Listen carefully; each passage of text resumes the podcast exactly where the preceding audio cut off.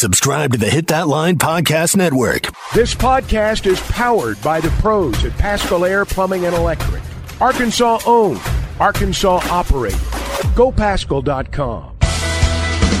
You're listening to the Bud Light Morning Rush Podcast. Bud Light, proud sponsor of Arkansas Athletics. I'm always high on the hogs, guys. I'm high. Well, I'm not high right now, but the day is young. My odometer's way up there. I'm that twenty eighteen that's already got one hundred thirty thousand miles on it. The Razorbacks rush across the field to get that boot. Tommy, Chuck, and Ty, you guys are the gold standards of sports talk radio. He bleeds to Arkansas. Ty's got good hair. So back to, real quick, back to the Stanley conversation before we move on this morning. I got a text from Dustin on uh, the McCarty-Daniel hotline. He said his Stanley, listen to this, Tommy, his Stanley has been to every duck hole between Worcester and Stuttgart and been at, to Afghanistan three times, yeah. Japan, Poland, Turkey, and, and the Saudi. Can't beat, he's had it for fifteen years. So this thing, his Stanley has uh, been all over the world. It sounds like. Well, but the Stanley we're discussing in today's context versus the ones that my grandfather had or your grandfather would have had are two different things. The one I've got over here that people, you know, that people are, you know, raving about and some guys want to make fun of is one thing. And then the, what, what he's talking about, it's got the, like we said, the bluish green tint to it, silver cap, handle on the side. Maya came with a like a toolbox, lunchbox type deal. I've got one of those two at home. I don't know where we I never went to the work site with it, but somewhere I've got one of those too.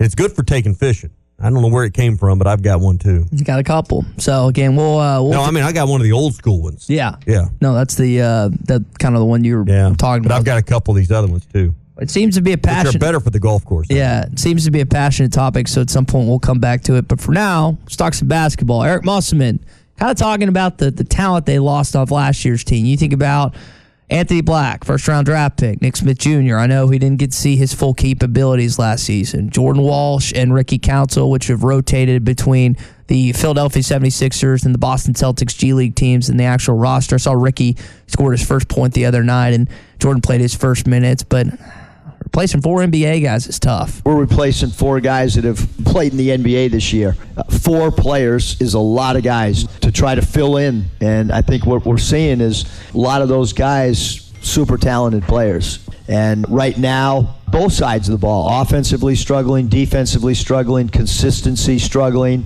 I still believe in this team, but based and our staff believes based on how we practice, and we're going to keep tinkering. Like, we're not going to roll out the same group of guys. We're not going to roll out the same rotation. Somewhere in this roster, we've got to figure out how to play better basketball than what we played, especially in league play. Now, a couple things. One, as the head coach of the Arkansas basketball team, it is his job to replace those players. It's not always easy said than done. As we've seen to this point, they have missed on the transfer portal evaluations, which they're having to do in a quick, short period of time. And we'll get to some of the other stuff they said in regards to that. Uh, but he did say he still believes in this team.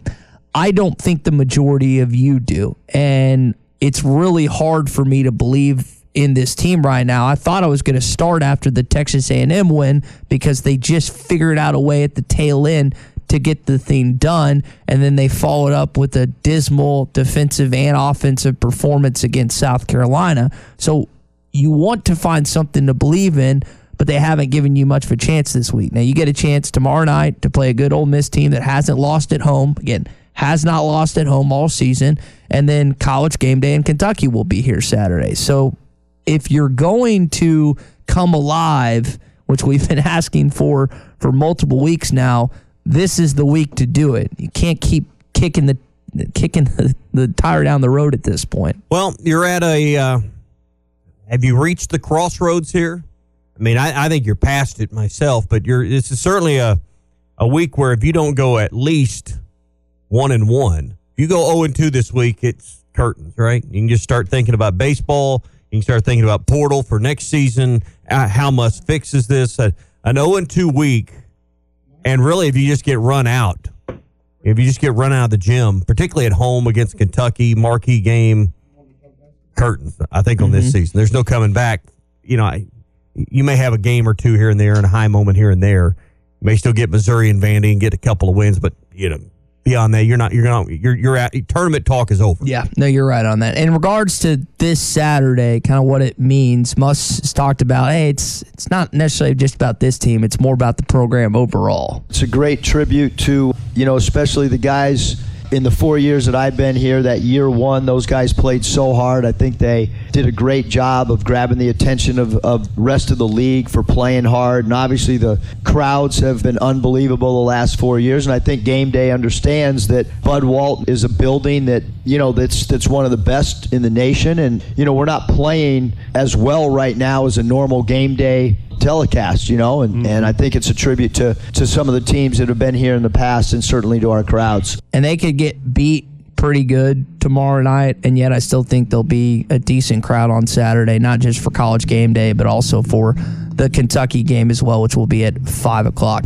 All right, let's go to the McCarty-Daniel hotline. Mike is in Fort Smith this morning. Mike, welcome into the program, man. How you doing this morning? Good. I think the problem with Razorback basketball is Eric Musselman. His rotation is terrible. And Noah Richardson said at the very beginning of the year that this is a great team. Only problem he had was substituting, or rotation, as we call it. But his rotation is not very good. He should know by now. He's a head coach. And what has happened, he's pretty much lost his team. And uh, I don't know how he's going to get it back. But they don't have no confidence in him, and, and they don't have confidence in players, really. And so I hate that for him. And I'm a Razorback fan no matter what. But this is a better team, what we're seeing. It really is. Yeah. All he has to do is go back go back to the games against Purdue and go back to games against uh, Duke. Look at the film. See how he stood. If he goes back to that, he'll be all right. But the way he's doing now, playing guys one minute, they, they make a mistake, take him out of the game. Devo can do anything he wants. He leaves Devo in the game. Those guys don't like that kind of stuff. You're not seeing it. You're not hearing it, but, but I, I guarantee it's a problem in, in the practice field. I guarantee you it is. Yeah. But anyway, just, you know, something needs to be resolved. I don't know how he's going to do it, but he's pretty much lost the team. Did he ever have the team, Mike? The what? Did he ever have this team the way he's had his previous three? I don't, no, this team is not like the previous three teams. It's, it's not. I, I mean, I, I just don't know that the buy-in's there the way you've had it the last three years. I, I think you're right. Yeah, that's what I'm saying. I'm saying lost. The, the buy-in is not there with this group. I don't know where I, he is. I don't know that it's all at the feet of Muss. I, I, I think, I think, you know, you, you got to meet somewhere in the middle. It's not none on Muss, but it's it's you know there there there's there's enough to go around here. Well, how about that? I agree with you on that. I think it's it's a combination of everybody, but somewhere down the road, the, the guys are not buying into what he's saying. I don't you know. He's already proved it. He can, he can do this. He's already proved it. Mm-hmm. And so now guys are playing individual. Just watch him. Watch him play. They're, they're individual ball. They're not, not playing team ball at all, not right now. That's why I say he's pretty much lost it, because they're not playing team ball. They don't care if they win or lose. Their, their mannerism when they get on the court is not hungry like it was before. So I, I don't I don't know how he's going to get it back. I really don't. Well, Michael, we appreciate the, the call this morning. A couple things in regards to subbing and stuff. I mean, Nolan rotated, what, ten guys pretty consistently back in the day? So if you're, if you're asking about yeah. subbing procedures. His, his he, ten were pretty good. Yeah. Well, a couple of those years, they were really but, good. Again, I don't know if that's the example you want to cite. Now, if you want to cite the last three years, sometimes it did take a while. For example, two years ago, they don't, I think it was, I believe it was their sixth, I, at one point I looked this up, I believe it was their sixth conference game. Maybe it was the seventh, um, which they were, I believe, two and four. This is the Stanley Mude, uh, J D. Notae, Jalen Williams squad until they found the starting rotation that started the rest of the way.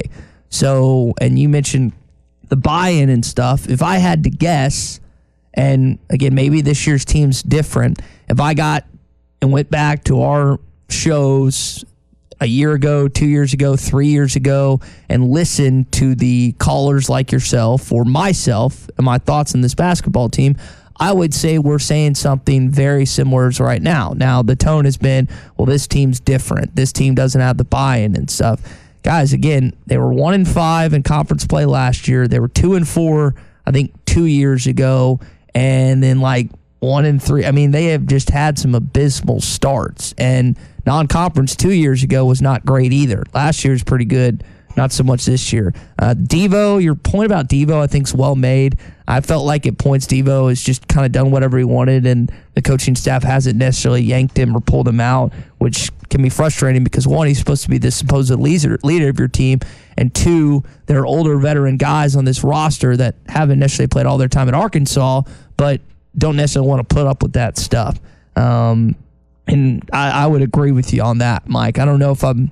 Again, one hundred percent on, on board with you, some of your other thoughts, but I would say that is that is well made this morning. And I heard Derek going on. We've talked about this in, in smaller doses, but Derek was pounding the drum yesterday afternoon that, hey, you know, at some point, Muss has got to take, you know, public responsibility for some of this. And you don't hear it in press conferences. You don't hear it on his radio shows that uh, it's, it, it's not necessarily he's coming out that, hey, I'm coaching and I'm putting together a good game plan and these guys just aren't doing what I tell them.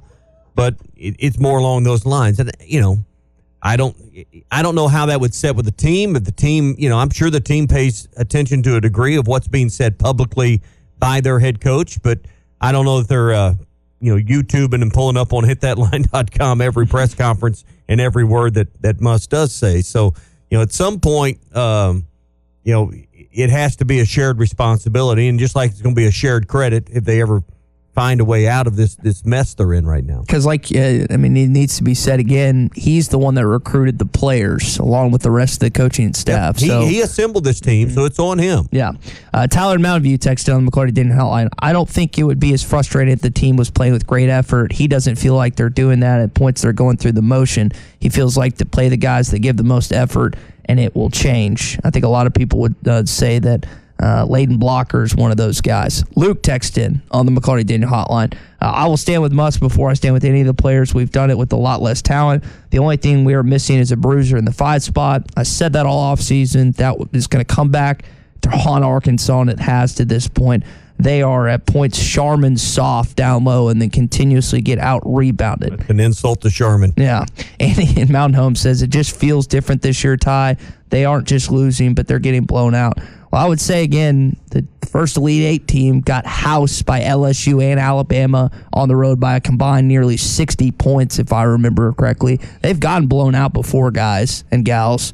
It's, uh, again, I'm telling you, if we listened to the show a year, two years, and three years ago, we are saying almost the exact same thing. But there was a moment. Did we question their effort ever, though? I don't remember. Like, did we ever say? Yeah, when you're getting destroyed by twenty and thirty. But, but to Big C's point, not like this. It wasn't game in, game out. There would be moments, you know, they'd play pretty well, and they'd have a good record going into January. Then they'd have that early January swoon, and then they come out of it. And there wasn't this perpetual questioning of the effort that I think you're talking about. This is different this year, Ty. It just is. Tyler from El Dorado says, it seems like the players don't trust Muss and the previous teams that um, – I think he spelled it wrong, that he have didn't miss necessarily trust him either. I think he mistyped something this morning. So probably that voice he, texting doesn't yeah. work, always work great. Uh, Eric from Fayetteville, this team lacks intensity, and it appears they don't care. I think their idea of a heavy practice day is spending two hours at the hair salon because it it seems to be the kind of thing they're their only thing that they're worried well, about. Listen, if they point. were winning, you wouldn't worry about their fingernails or their hair color. You would think that Trevon Brazile's hairdo, which I, cool. I like. How do I get one? How yeah. do I get a purple hair? You know, is that purple or is that lavender? I'm not sure. What what color would you describe that? Air, uh, the red? Well, it, it was. Was it red? I thought it was a little more of a lavender. I I thought it was red. I mean, oh, yeah. it, la- lavender yeah. red. Yeah. I'm yeah, I'm good with whatever. I just okay. want him to win. Eric and Greenwood, I fully believe they know what he's thinking. He may not be thrown under the bus in the press conference, but I guarantee he's busting their butts in the locker room at this point. Uh, I, I would, again, he keeps talking about how they're a good practice team. He said it last night, but and they had a good three-hour practice yeah, I heard yesterday. Chandler Lawson talking about yeah. a three-hour workout. Listen yeah. to this. Man. It was a good practice, you know. We needed that practice. I know after a loss, it's, it's always tough to come in and just trying to see what guys' minds at. I feel like it's one of our best practice. I feel like we we gonna come together and, and listen to the coach more. I feel like we gonna be have that competitive nature as Coach Muss been talking to us about.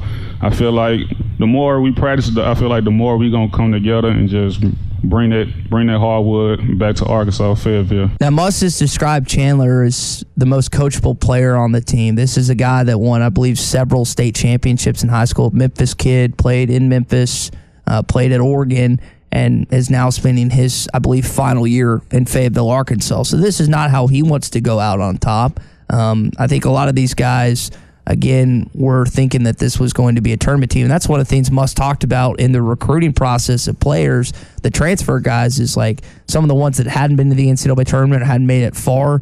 One of their pitches is that, hey, we've had deep tournament runs, and I think we can have one again this year. To this point, it doesn't look like that's going to happen. You're on the not just outside looking in. Uh, if the N C double A tournament site is in, one of them's in Omaha, Nebraska, you're in like Florida right now. You got a long way to travel to get to that point. And again, as Robbie in Jacksonville points out, who is in Florida this morning, uh, this team just looks different because it's not just the losing aspect, it's the consistent blowouts, unfortunately, that this team has tough, suffered to this point. Well, that was a funny quote from Chandler, though, like yeah. you're saying. Well, uh, yeah, I was listening to, to part of that last night, and you know, you could tell that, you know, that you could you could hear the uh, when he was asking about the practice in the three hours, the the, the, the giggle or kind of the, the, the chuckle of what, hey, this is what we needed. But um, in Muss we trust is something we've always said. And I'm not saying we've lost trust. We, we've trusted that it was going to come together.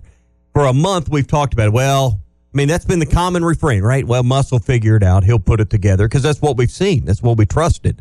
I think we're now all coming around the corner that for whatever reason, or, and we all have a, an opinion on what the reason is, this isn't going to be the year. It's just not coming together. Yeah. Trevon Rogers points out he thinks it's Trevon Brazile. Outside of the Duke game, he can't really remember Trev- Trevon having immediate impact and produced at the level that we anticipated. A guy that I think a lot of fans were excited, him coming off his A C L. I know he got an ankle injury earlier this year, but I would, again, they're outside the Duke game, I can't think of a Trevon Brazile game that he just knocked the knocked the doors off the place. And against Duke, he knocked down some clutch three-pointers. He had, he had a career-high three or four in that game, but yeah, there hadn't been a lot of other games he points to. Man, but, but let's be honest. I mean, Devo's had some big moments against Kansas and some postseason games and games at par- parts of the calendar that mattered more. But, man, you line up how, how many games he played in his going on four full years. I mean, I don't know, one hundred plus at this point. How many would you how many, how many would you say, man, that was that was an all S E C type performance. That was that was I mean, how consistent has he really been? Offensively, he doesn't he doesn't give you a lot consistently. But yet we put Devo on this pedestal or these these level of expectations like, hey, Devo's supposed to to drive the bus here. Well, no. Look at his career in totality and tell me why you think that. Well, the What I would say to that is for Devo, it's it's the leadership that you expected him to bring this season and some of the... the but anti- leadership with guys he's never met before till, yeah. you know, early summer last yeah, year. Yeah, and, that, and that's, again, part of the transfer guys portal that cycle. Are his age. You, you have you to know? go through. But even as a true freshman, when he got them going, and we got to remember, guys, in Musselman's first tournament game here, Arkansas's down double digits in the first half to that... That one team, I can picture their jerseys. Colgate. I just can't. Yeah, Colgate. Thank you, Big C. And Devo was the one that got a couple steals in that game and kind of let them go. And you mentioned the Kansas game. I think seven or it's either eight of eleven or seven of ten. He's been in double digits in these games. Which, if you look at his and, career, and like you get bringing, extra credit for postseason yeah. games. I, I'm with you on that. But he would. If be, you look at the the whole picture, you I mean you you've got to have the regular season games to get to the postseason. And we're learning that the hard way right now. Yeah. I would say, and again, this hasn't been this hasn't been a great example for him this year based on the way the team has played, based on some of the stuff that's happened. Um, but he is a guy that you want with you rather than against you. Um, I know there was some stuff that happened after Maui last season, but um, he has been way more of a net positive than a negative for Arkansas basketball the last four years, and you just hope that whether it's him or anyone else, they just they start clicking, even though it's looking pretty bleakish at this point. The Arlington Resort Hotel and Spa in downtown Hot Springs, Arkansas is the perfect destination for your next getaway. Join them for a romantic Valentine's Day getaway with a special dinner or romance package. Or if you're coming to town for live racing, they've got room for you every weekend, including Martin Luther King Day weekend and President's Day weekend. Experience all the luxury and hospitality of a Grand Southern hotel. The accommodations are sure to please everyone. Visit Arlington Hotel dot com for more details. That's Arlington Hotel dot com. Call or text the McCarty-Daniel hotline at eight seven seven, three seven seven, six nine six three. McCarty-Daniel, a vehicle for every lifestyle. When you're looking for a new car, you want to shop for a vehicle you love with an organization you trust. You've probably heard that McCarty-Daniel means making deals, but what I'm inspired by the most is that McCarty-Daniel means making a difference in our community. When you buy a vehicle with McCarty-Daniel, you reinvest right here in the community, in our schools, in our little leagues, in our food banks, and our people. So you're not just making a purchase, you're making a difference too. Come see us at any of our six locations in Northwest Arkansas. BetOnline is your number one source for all your betting needs. Get the latest odds, lines, and matchup reports for baseball, boxing, golf, and more. BetOnline continues to be the fastest and easiest way to place your wagers, including live betting and your favorite casino and card games available to play right from your phone. Head to the website or use your mobile device to sign up today and get in on the action. Remember to use our promo code BELIEVE, that's B L E A V, for your fifty percent welcome bonus on your first deposit. Bet online, where the game starts. You're listening to the Bud Light Morning Rush Podcast. Bud Light, proud sponsor of Arkansas Athletics. Still getting text about the, the Super Bowl picks. Derek thinks that uh, Lamar is an elite quarterback. Again, he's going to get a chance to test himself this weekend. Uh, he thinks that uh, Cody Lavacca says it's like Jackson and Burrow right behind Patrick Mahomes. And then the next category is like Josh Allen, uh, Jalen Hurts, and Justin Herbert. Herbert's going to have a new quarterback. I did see Jim Harbaugh, again, still being vetted by them, uh, the Los Angeles Chargers. I'm, are you surprised that Harbaugh has not been hired? Yeah, I, the- I, I'm of the opinion, it's just my opinion, Harbaugh's negotiating terms, not money, but terms with Michigan.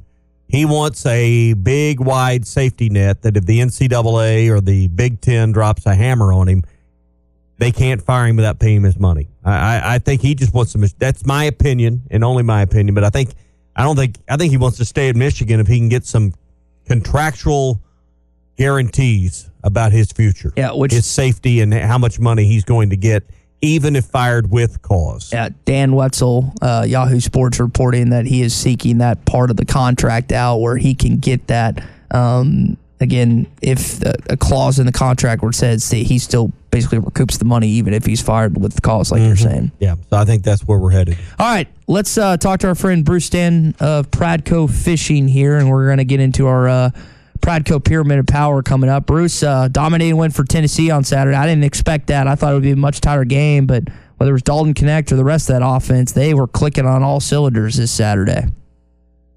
Yeah, they look good. Alabama obviously failed its first road test. Uh, re- really thought coming in an average of ninety-one points a game, they would light it up. It'd be a shootout, but Tennessee held them to seventy-one points. So uh, they're still playing defense, and when Dalton Connect's averaging thirty-two points over his last four S E C games, that's uh, kind of a different thing than we're used to seeing for Tennessee, someone that can provide consistent offense. So I think that kind of elevates them this year. Now, whether they can translate that to postseason, uh, we're going to have to see that. Yeah, and, and we're starting to get, you know, we're going to get into our Pradco Pyramid of Power. I think we've started separating. I think the top three are pretty easy right now to to figure out. And I think even the order right now is, is hard. But, man, that middle of the pack, and I think that upper middle of the pack, that those teams that are three, four, five, six, seven, I think are, are pretty tightly wadded right now in this league. They are. Uh, the cream's risen to the top. Uh, you know, the kind of shines off Alabama. So, you know, we're we're kind of going to have to go through this thing the next several weeks to see who is going to be an N C double A tournament team. Are we going to have a bunch of number one seeds in the N I T, or, you know, we're going to get some eights and nines in the N C double A? Yeah. Big game tomorrow night, and uh, we'll get into uh, to all of it. But Auburn and Alabama at Alabama, six thirty tomorrow night. That's a that's a that's a big game. That's going to do some some separating uh, of wheat from chaff and, yeah. uh, and from chaff of this this conference. Auburn's the only undefeated S E C team mm-hmm. right now at this point, and with Alabama getting knocked off by the Vols this weekend, so that would be it is like saying a massive game. They win that though. I I, I don't know how you don't keep them at one. At this point in time, based on that, they haven't played the likes of Tennessee and Kentucky yet, which are both in that tier one category, mm-hmm. I would think. But it is going to be uh, it's going to be a heck of a game. All right. All right, let's get into it. Our Pradco Pyramid of Power.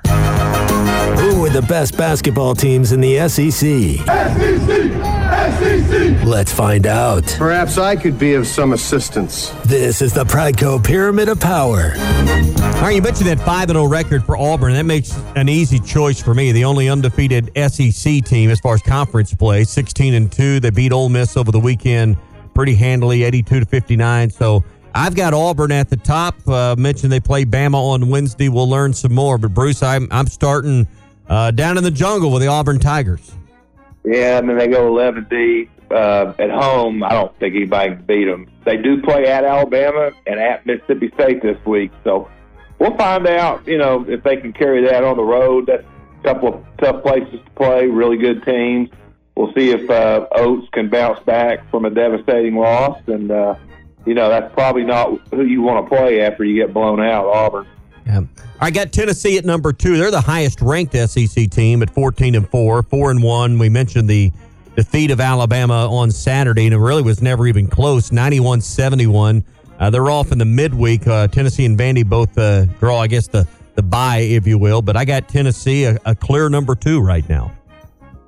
Yeah, I agree. Uh, again, Dalton Knecht looking like a All-American Player of the Year candidate, and uh, you know, kind of an easy week. But you know, you always hate going to Vanderbilt. That's uh, they can be, and they are. They're they're terrible. They got the worst record in S E C, but you know they'll be competitive. All right, number three is Kentucky. They're ranked sixth in the country, four and one in the league, fourteen and three overall. Beat Georgia on Saturday, one oh five to ninety-six. Very tough game. They got South Carolina on the road tonight at six o'clock. Just two S E C games tonight. Uh, Kentucky, number three. I thought one, two, and three were pretty easy to figure out this week. Yeah, Kentucky's the only team that can still successfully cheat uh, with N I L. They got seven-foot-two freshmen, Zavonavir Ivasevich coming off the bench. Right. Scored, he scored thirteen, had five rebounds, three blocks, two steals in his college debut. Looked like an N B A player. I mean, it, they look like a Final Four team. Obviously, there's a lot of emotion. It was a home game. But uh, I didn't like seeing that. That that uh, to me, in the long run, that put Kentucky kind of a notch above everyone else. Uh, we'll see how he gels with everyone, but it was gelling on Saturday. Yeah, they're saying, like, this dude's better than, uh, what was that? Wendakumbo, how do you say his name, Ty? Uh, the, the dude was taken number one last year. Uh, the, the, this this guy for Kentucky. Wembanyama? Yeah, yeah, yeah, they're he's, saying he's, he's even not, better. He's not, he's not quite Wembanyama talent, but when a seven-foot-two guy's throwing behind-the-back passes uh, from the low block to the three-point line and they're hitting them, uh, that's, that's not good. No. All right, here's where the hard work began this week, because I had a hard time. I, I, I struggled with, with how to put four, five, and or four, five, and six in order. And I'll be interested to see if we agree on anything. I moved Alabama. I know Alabama lost, but I moved Alabama into the four slot. Um, they lost to Tennessee, but I, right now, you know, I, I, they're at four and one. They got a better conference record than Carolina and Ole Miss. I, I moved Alabama up uh, despite the loss on Saturday.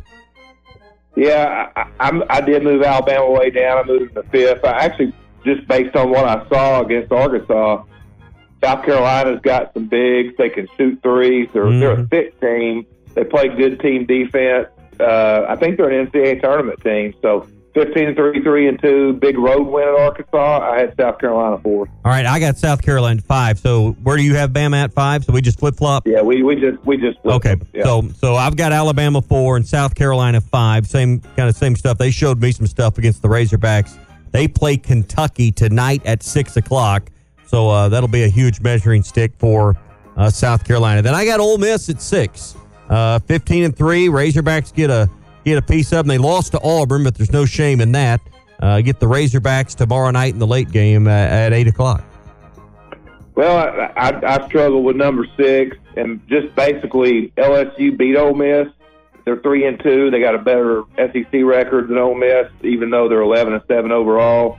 They did lose a close one to A and M. They beat A and M on the road to start the season. So I just thought through five games, L S U had a little better yeah. uh, start than Ole Miss, so I had them number six. Okay, that's fair. I, I put L S U down in that next slot because of uh, because of the loss over the weekend to A and M. And you know, A and M gets some credit for, after losing at Arkansas, to bounce back and to avenge the loss with L S U. I thought I thought that was big on on uh, A and M, uh, what they did Saturday.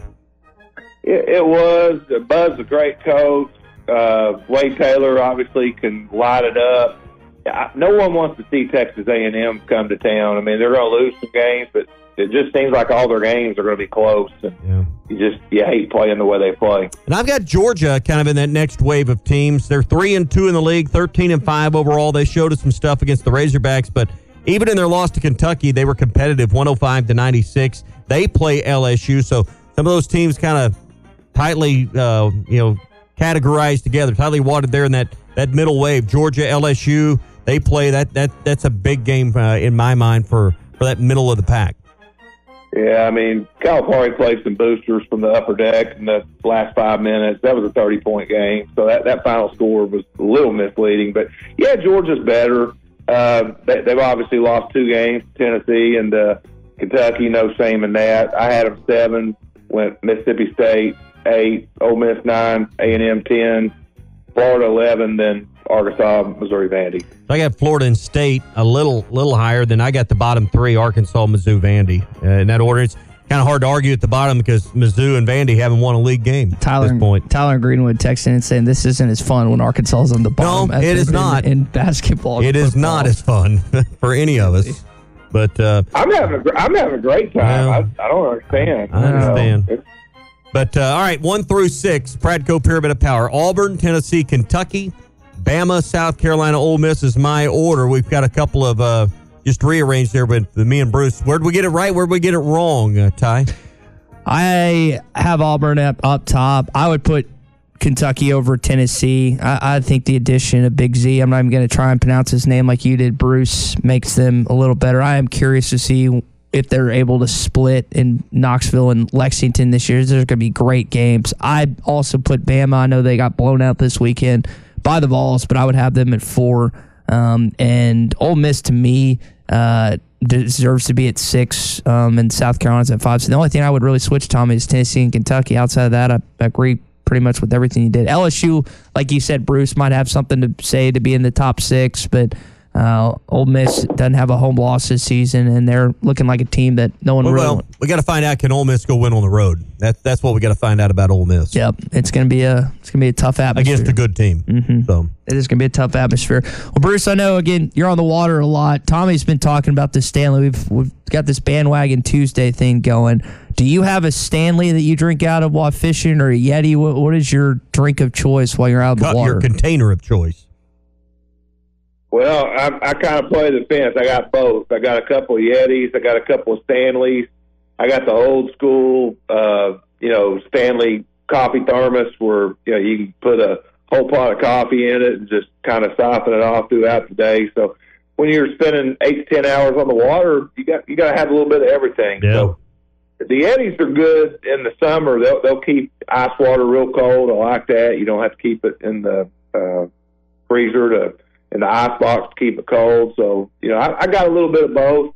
The the the, the big clunky Stanleys with the handle, to me, it's That's just, old school. Yeah. It's kind of clunky to have on your desk. Got the, the Yetis, you know, just kind of fit in your hand. The twelve-ounce Yetis are a little, little easier. So, you know, that's when you're old like me and you got kids, but you, you get gifts and, you know, just I, I don't buy any of them. I just accumulate them and uh, just happen to drink out of both of them. And, and, and, and then, Ty, if you ever bought me an Ozark Trails, I'll probably use that. Okay. I'll keep that in mind for uh, Christmas. or your, When's he, your birthday? He won't keep it in mind.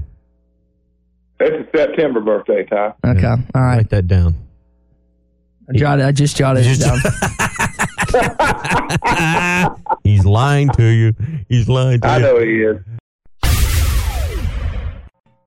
Hey, sports fans, don't let plumbing issues throw you off your game. Paschal Air Plumbing and Electric is here to tackle those pesky drain blockages and ensure your water heater is always in M V P form. With Paschal's world-class service, you can count on a winning play every time. Whether it's a quick drain clear or a water heater touchdown, Paschal's got the expertise to keep your home running smoothly. Stay in the game and leave the plumbing to the pros. Schedule your service online anytime at Go Paschal dot com. Paschal Air Plumbing and Electric.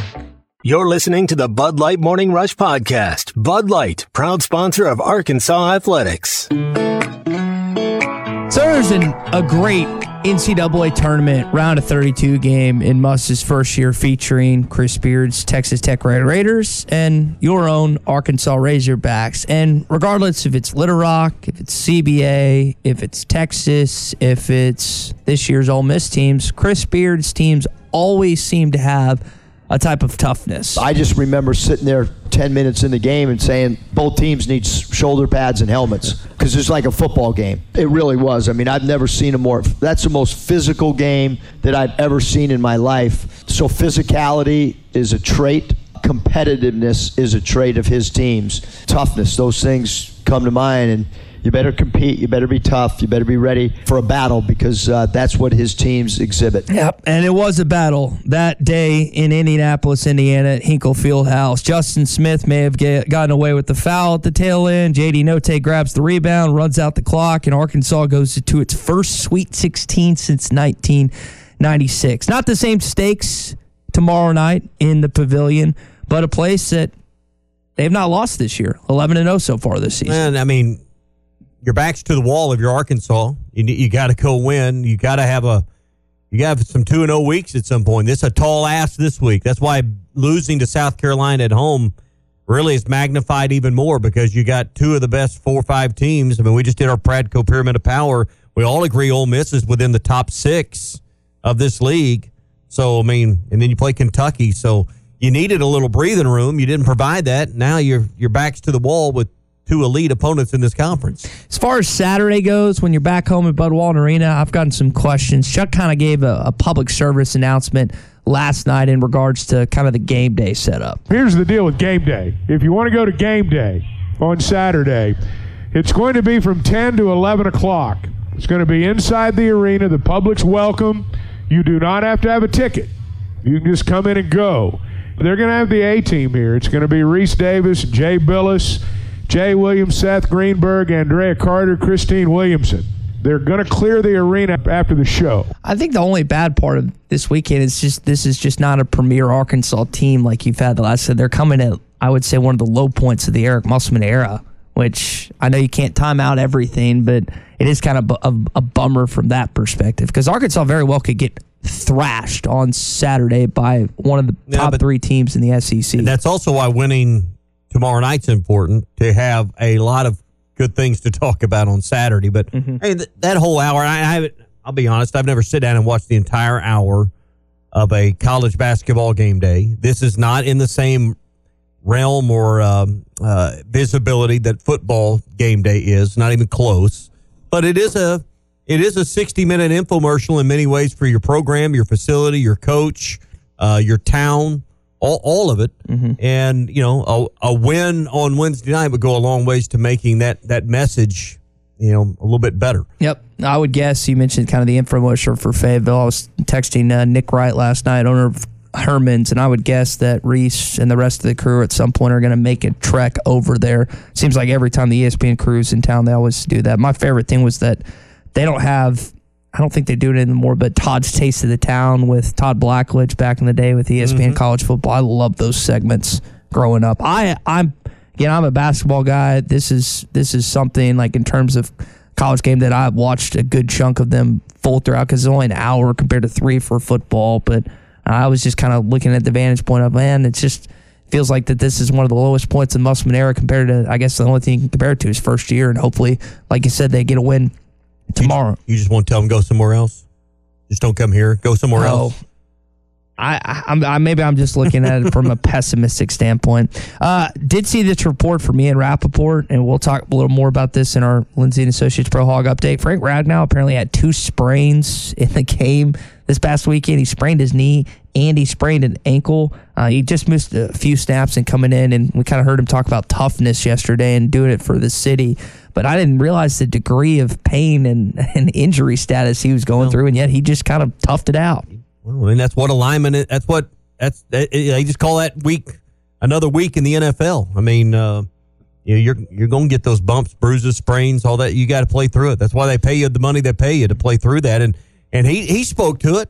You know, the the desire to win for that city. You know, he grew up, you know, probably closer to the to the Vikings as far as where he grew up. I don't know, but uh, I mean, I know I know that part. You know, based on where he's from, but. There's a lot of Lions fans up that direction. A lot of people that Barry Sanders turned into fans of, of their program. I'm, he gets it because he's from that area of the country, how important this is. So um, I think you feel that pressure and you feel an obligation to get in there and do what you got to do. Yep. And he did. It'll be a, a fun weekend ahead on Sunday with two what I think are going to be pretty good uh, conference championship games. Uh, Bet Saracen has come out with their two thousand twenty-four College World Series Uh, betting odds. Arkansas is fourth at plus eleven hundred. Uh, the Demon Deacons of Wake Forest are number one. L S U's two. And then Florida is number three. Now this is to win it all? Mm-hmm. Okay. A and M and Vandy. So five of the top six teams hail from the S E C. And then when you include Tennessee and Texas,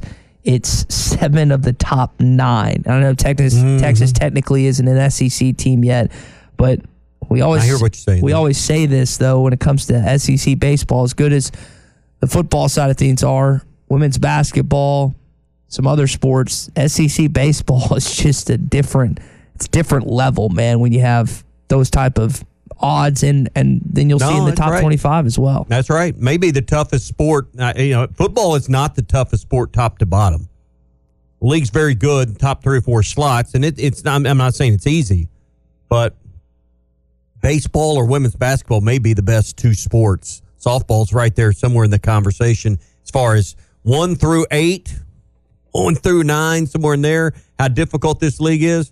I mean, there's years where back in the old days where you didn't make the S E C tournament unless you were in the top eight in baseball, number nine would still make the N C double A field. The hardest eight-team grouping that there was is harder to win the S E C tournament than the College World yeah. Series. I mean, this...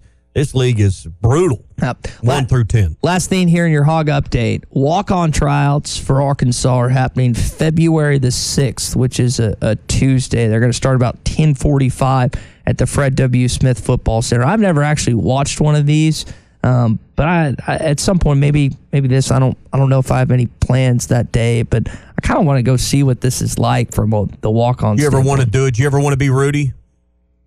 No, no. If I was going to walk. What, what about like, basketball? Did you ever want to be Rudy? Yeah, I would have been more like Matt Zimmerman or Jimmy. Do- Jimmy, I guess, was a walk-on. Zimmerman got moved to manager immediately, and that's the coach would have watched me play and be like, "Hey, you can be a manager, you can get out." That would have been that would have, that would have been the extent of the tryout at this point. That's going to do it for your Hog Update. It is brought to you by our friends at Mister Sparky. You don't have to put up with any malarkey. Call eight eight eight. Eight Sparky. Received an interesting text here on the McCarty-Daniel hotline. We're talking about the, the coaching positions opened earlier in the National Football League. Jim Harbaugh apparently still interviewing with the Los Angeles Chargers. Uh, Billy texted in, he thinks that uh, the reasons that Belichick and Harbaugh have not signed on to any N F L team or been hired is because they're waiting on to see what happens with Sean McDermott in Buffalo. Okay. They think that's a, and that is an interesting vantage point and perspective. I hadn't thought about that. I don't know if McDermott's clearly off the hot seat. They can't seem to get over the hump. But Jim Harbaugh to Buffalo with Josh Allen certainly would be a wild wrinkle in the National Football League. And I don't hate that hire. Hi, everybody. This is Chris George from Joshua's Fine Jewelry in beautiful downtown Russellville. It's the most wonderful time of the year. Christmas gifts, weddings, heirloom family treasures. And at Joshua's Fine Jewelry, we only have one sale every year, and it's right now. Every single item in our store is value priced for Christmas. We do custom one-of-a-kind jewelry. If that's what you're looking for, come see us. You can get anything fixed for a Christmas gift, selection, quality, service, and Christmas red tag prices now through Christmas at Joshua's Fine Jewelry in beautiful downtown Russellville.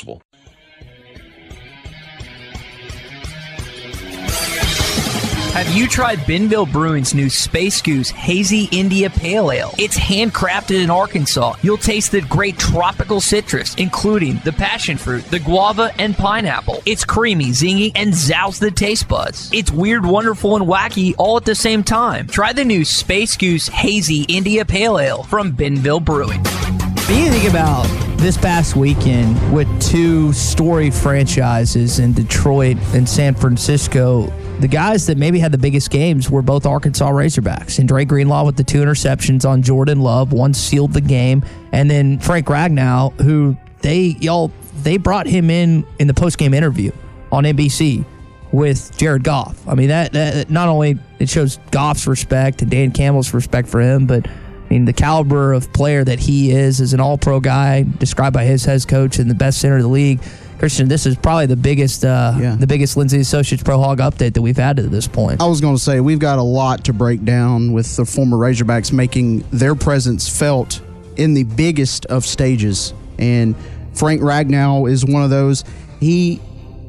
He's on the lines, and they advanced to the N F C Championship on Sunday with a thirty-one twenty-three victory over Baker Mayfield and the Bucks. Ragnow got credit for a key block in the game on the goal line while injured that led to a touchdown run. The Lions are one game away from playing in a Super Bowl, but it will not be easy. They've got Dre Greenlaw and the 49ers in their way, and Greenlaw, man, two interceptions on Saturday against the Packers in the twenty-four twenty-one win. One of his interceptions came on the Packers' final drive to ice the game, where he kind of refused to go down at first, but, man, that was a huge play by him. Yeah, you think about those two guys and what both uh, – Chuck kind of alluded to it earlier, what they've both gone through in their own personal lives, and then for the injury aspect side of things. Dre's been banged up for a good chunk of his college and N F L career. Frank dealing with the sprained ankle and the sprained knee, as I brought up in the Hog update. It is, uh, it is pretty remarkable – that not just from a, a personal side of things, but what they've had to go through this season alone, and yet they find themselves on the cusp of the biggest game in their entire life. I guess if you're a Razorback fan, it's hard to kind of pick between the, the Lions and the 49ers because, I mean, you've got Ragnow and Dre Greenlaw and, and even Dan Skipper on the line. So yep, Brandon Allen, too, and uh, Jerry Jacobs. So there's five Razorbacks that are at least on rosters. They're not going to have the same impact as, as Greenlaw and Ragnow on on Sunday, but they're still at least on the roster. So that's a you take that. I don't, to my knowledge, I didn't see any, and I went back and double-checked on the rosters. I might have missed one, but I don't know if there's any Ravens or uh, Kansas City connections for Arkansas. I've got a friend that's a uh, that works in Kansas City for the Chiefs in their video department, but as far as player goes, I don't I don't think there's anyone in, like that. Moving over to the N B A side of things, Jordan Walsh made his N B A debut on January seventeenth against the Spurs in their win. He played three minutes, and he had four rebounds. Yep, they really like him in Boston. Uh, he's going to be, a, again, a project player. Jordan's got the the size. The Link's got great shooting stroke. Uh, the issue with Boston is that rotation. When you got guys like Jaylen Jaylen Brown and Jason Tatum that play Jordan's position, it's going to be really hard to kind of crack that at some point in time. But they like him, and uh, hopefully at some point he gets past that, uh, that ro- into that rotation. And really just on the roster. That's the biggest thing. Yep, and that is all for the Lindsay and Associates update.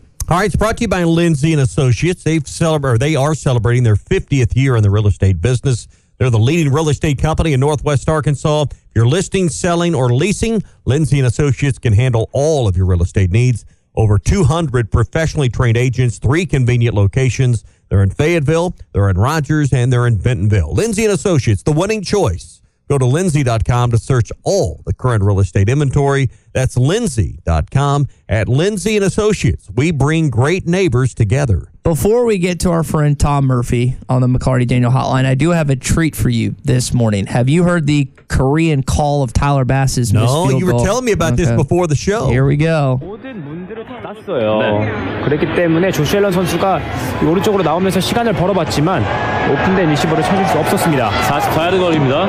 타일러 베스.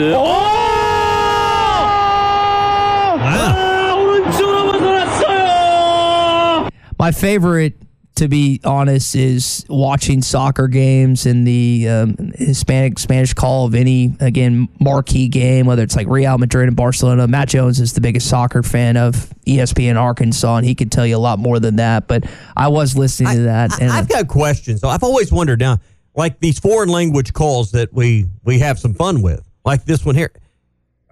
Is that for the Korean audience domestically in the U S? Is there enough interest back in Korea? I mean, we, we hear this all the time, and I understand the Spanish language. That makes sense of with, with the amount we have here, but I've never understood all that. And the Super Bowl will have basically every, you know, every language you can imagine represented in a, in a call some way. But who who who is the, the target audience on like a divisional round game? I'm not the person I don't know. Ask. I mean, because there's no radio call, you know, where we go and do a radio broadcast for a non-American sport in Europe and send it back here because there's enough interest. I, I just, I, I've got a lot of questions about this. Uh, I'm, Who's again, watching and listening to this stuff? I don't know who the, the person to ask that question is, but it is not me. It's can, not you? It's not me. I do not You're have such a wealth of knowledge. I, so. I can be in certain areas, but not in that. Speaking of wealth of knowledge, our friend Tom Murphy now joins us on the McCarty-Daniel hotline. Uh, Tom, incredible divisional games this weekend, particularly in Buffalo between Kansas City and, and Josh Allen and the Buffalo Bills. Uh, is Allen ever going to be able to beat Mahomes? Because this was his best chance to this point. Uh, good morning, y'all. You know, when the Bills play the Chiefs, I can't lose because I I'm, I've become a Chiefs fan living in this part of the country, and um, and I like their franchise. And, and, but the Bills, I like their colors and I like their grit, and they're kind of like us. They get to Super Bowls, and they can't win them. Uh, their heartache from those four in a row that they lost is similar to our one massive heartache and losing to the Patriots. So I can relate to the Bills. And I like Josh Allen. He's scrappy. So I can't lose when those two teams play. And, yeah, he beat them in the regular season.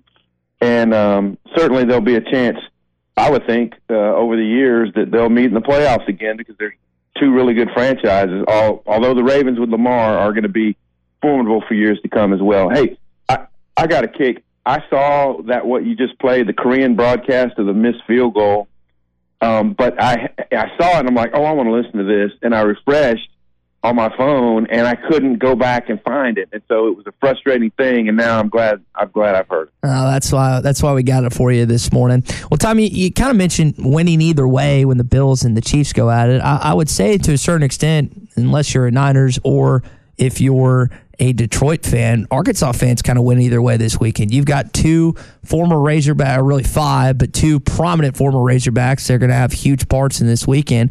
Uh, I know we probably have more Niner fans than we do Detroit uh, in this neck of the woods, but I bet Arkansas fans kind of feel that same way you do in regards to the Bills and Chiefs with a few former Hogs on the on the surface this Sunday.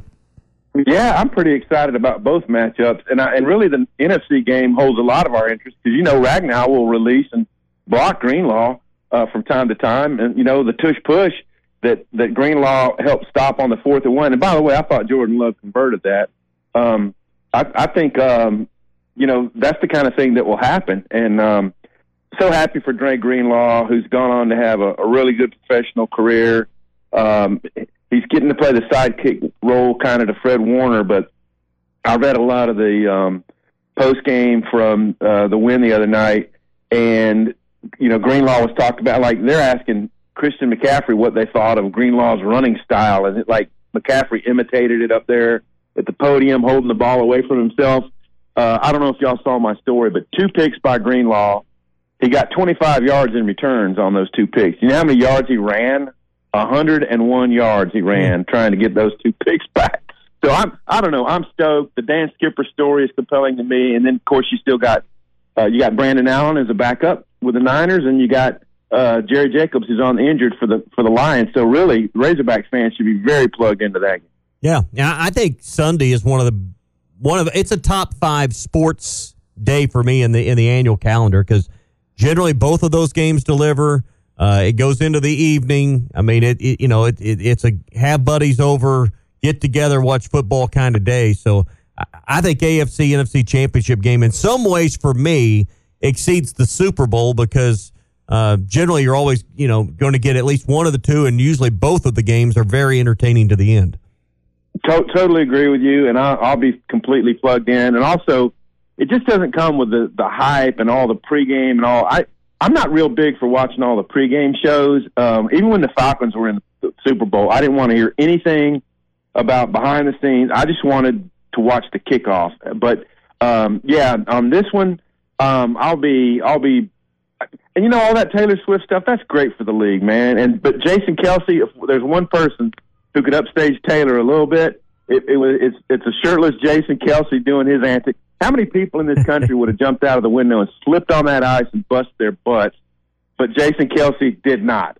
Um, and so, I don't know. I, I, I'm a, I'm a fan. Him and Travis are living their best lives, and, and we're all better off for it. Hey, we'll, we'll get to Wednesday night or tomorrow night's game against Ole Miss, but let's talk about College Game Day coming to Fayetteville. Uh, Arkansas is going to be showcased with its basketball program. I know you really think, you know, normally these kind of programs come when, when you're riding high and things are going great and you hadn't had it before. And, uh, Tommy, it, seem, it seems like the timing's a little bit off for uh, for ba- college basketball's premier show to come to Fayetteville. Um, yeah, unfortunately for the Razorbacks, if you take any random sample of a, of a time period to, to showcase them in the last four years, you might have been on a particular upswing. Um, and it just so happens this time they're going to be asking Eric Musselman what's going wrong, you know? What are the issues you're facing? Why can't you stop the ball defensively? Things like that. Um, and you're going to hear a lot more about, I can't even pronounce the dude's name, the seven-foot-two guy, Big Z, mm-hmm. you know, who just got ruled eligible. You're going to hear a lot more about him and about Kentucky scoring, leading the country in scoring. Um, and they're, I mean, they, they are a good shooting team. They're the best shooting team in the S E C, the best three-point shooting team. They're really connected. And I'm just going to go on a long rant here, but Arkansas is not connected. I mean, to me, that that was my biggest takeaway. Watching South Carolina, the way they moved the ball, ball around offensively and ended up with open shots, and they made a lot of them. Um, and Arkansas got some open shots, too, and missed them. They're not a good shooting team, and I think that has to do with just the unity, connectivity that you have. Uh, it's hard for them to work and get open shots. They, their dribble drivers aren't being as effective as the, the teams they're playing who are getting into the paint and, and breaking things down. So uh, there's a lot to – I mean, here's the thing. The talent, there's a lot of talent in place, but it's not all just together. And um, so this is going to be, of all the, you know, reclamation projects within a season that Eric Musselman has pulled off, this looks like the toughest by far. Tom Murphy with us here on the McCarty-Daniel Hotline, Whole Hog Sports, Arkansas Democrat-Gazette. Tom, you bring up a point that I know I've been hammering on and Muss has talked about. They're, again, the dribble drives, the penetrators, it's not as plentiful. Uh, you think about Anthony Black last year, two years ago, is J D. Notae. I would say Jalen Tate is kind of the anomaly of that group. Jalen Harris penetrated in four years ago. Uh, is there guys on the roster, Nell Ellis, Keon Minifield, Lane Blocker, Devo at times, can they become – what Arkansas needs to get their offense going, or they just are they are what they are at this point? Well, I mean, we've seen that at times, and, and there's some times where L. Ellis has been knocked off his point, and um, he's a little bit off balance. Uh, but, you know, when you're talking about Mason Jones and Notae and those guys you just ran through, um, you know, these are, you know, uh, guys who had some, uh, I don't know, sturdiness to them and all, and, and so – they weren't bumped around as much. And so if, when L does it, he just got to stay on balance a little bit more. And quite often it seems he tends to shoot. But it's it's a particular skill to be able to drive past someone um, and keep your eyes, you know, on, your head on a pivot and looking for cutters. And what's the best option for me here? Do I shoot? Do I draw contact? Do I do a wraparound pass to an open teammate? Um, and so battle and Ellis and you know, Devo, that's not ever been a particularly strong suit. He can do it. He just hasn't done it as, as much as um, these other guys were listing. So that's got to be a part of, if they're going to turn it around, the dribble driving, breaking down defenses and hitting open teammates has got to be more part of it. And when I watch their offense, quite often when there's a shot, it's, you know, there's some one-on-one action going on, and n- not not often are people crashing the boards. And so when Chandler Lawson and Mekhi Mitchell are in there and, and the other and Graham, they've got to go harder to the glass. Arkansas has got to be able to clean up its misses like the teams like A and M and South Carolina have done to them. Yeah, that's, again, one of the, the struggle areas this year's. Uh, I think about a, a offensive rebound or two from Jeremiah Davenport, but they're not doing that. You're exactly right. Again, Tom Murphy with us. You mentioned Caleb Battle there. We saw him last week. Do, you, do we see him tomorrow night? It's been kind of hit and miss with Caleb. You guys ask me these questions about personnel every time I come on, and I never know the answer. I mean, I don't know if Eric Musselman knows the answer. It's who shows up in practice that day, who does the game plan on the court. And Battles have been, you know, the recently the odd man out. Um, and, I, you know, I think they like Blocker and Pinion, but they're they're not getting a whole lot of playing time. So uh, it's it's just a mystery. Um, and that's one of the things with this team is he's trying to figure out among this talented roster who can go out there and be consistent. Um, and it's just amazing to me that a guy who can score with the capabilities that Battle has um, has not been able to find his way on, on the court. It, it looks to me a defensive thing. And so um, the message is clear. If you come out, play defense, keep guys in front of you, you're going to get more playing time. Yeah. Last one before we go, Tom. Scale of one to one hundred, how frustrating is this season I mean, for Eric Musselman? I mean, just him personally, because, I mean, it seems like each each press conference is wrapped in frustration. And he, he says what he's thinking about. I mean, he's probably not saying everything he's thinking about, but, like, in my five years here, we haven't had this type of deal. You know, we haven't had to look for this or that. Um, so he, you can tell he's frustrated, uh, but he and his staff are the one that put this roster together. And you have to think about what, what will chemistry be like? Um, what is this guy's lateral quickness? What we want? Um, I know they went for more three point shooting this year and some of these guys can shoot the three, but what you're giving up on the other side, um, is, turn into more of an issue. So, um, hey, look, he's been a master puzzle solver for four years here. This one looks to be the toughest. Um, I think they're going to be better. Um, and I think what we see from playing time is going to be the guys they identify in practice who care the most, who want to stay connected the most. Because I, I, I don't know if, I don't know if there's selfishness. I don't know what's going on inside the locker room, but it's not connectivity. And so they've got to push for that. Uh, to get the season turned around. Well, if he's a master puzzle solver, I think Nate Oates is hiding uh, like two corner pieces in a sport coat somewhere. He and that's why that, that that's why it can't be solved. Nate Oates has the corner pieces somehow. Ouch, man. Well, I tell you, this is this much I do like about Nate. He goes in p- post game and he says, you know, like we we got out tough at Tennessee. They yeah. showed us what what it means to be tough. And he said last year we lost at Tennessee big. And it helped turn our season around, and so he's open for the same thing. This podcast has been presented by BetOnline. This podcast is an exclusive property of Pearson Broadcasting. It may not be copied, reproduced, modified, published, uploaded, reposted, transmitted, or distributed in any way without Pearson Broadcasting's prior written consent. Subscribe to the Hit That Line Podcast Network, the best podcast in the natty state. Just search Hit That Line wherever you listen to podcasts. For the ones who work hard to ensure their crew can always go the extra mile, and the ones who get in early so everyone can go home on time, there's Grainger, offering professional-grade supplies backed by product experts so you can quickly and easily find what you need. Plus, you can count on access to a committed team ready to go the extra mile for you. Call, click Grainger dot com, or just stop by. Grainger, for the ones who get it done.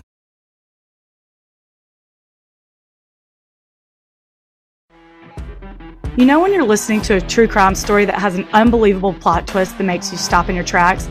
That's what our podcast, People Are the Worst, brings you with each episode. I'm Rachel. And I'm Rebecca. We're identical twins who love true crime cases that make you say, "Didn't see that coming," and we hate the people responsible for them. Listen to People Are the Worst now on Apple, Spotify, or wherever you get your podcasts.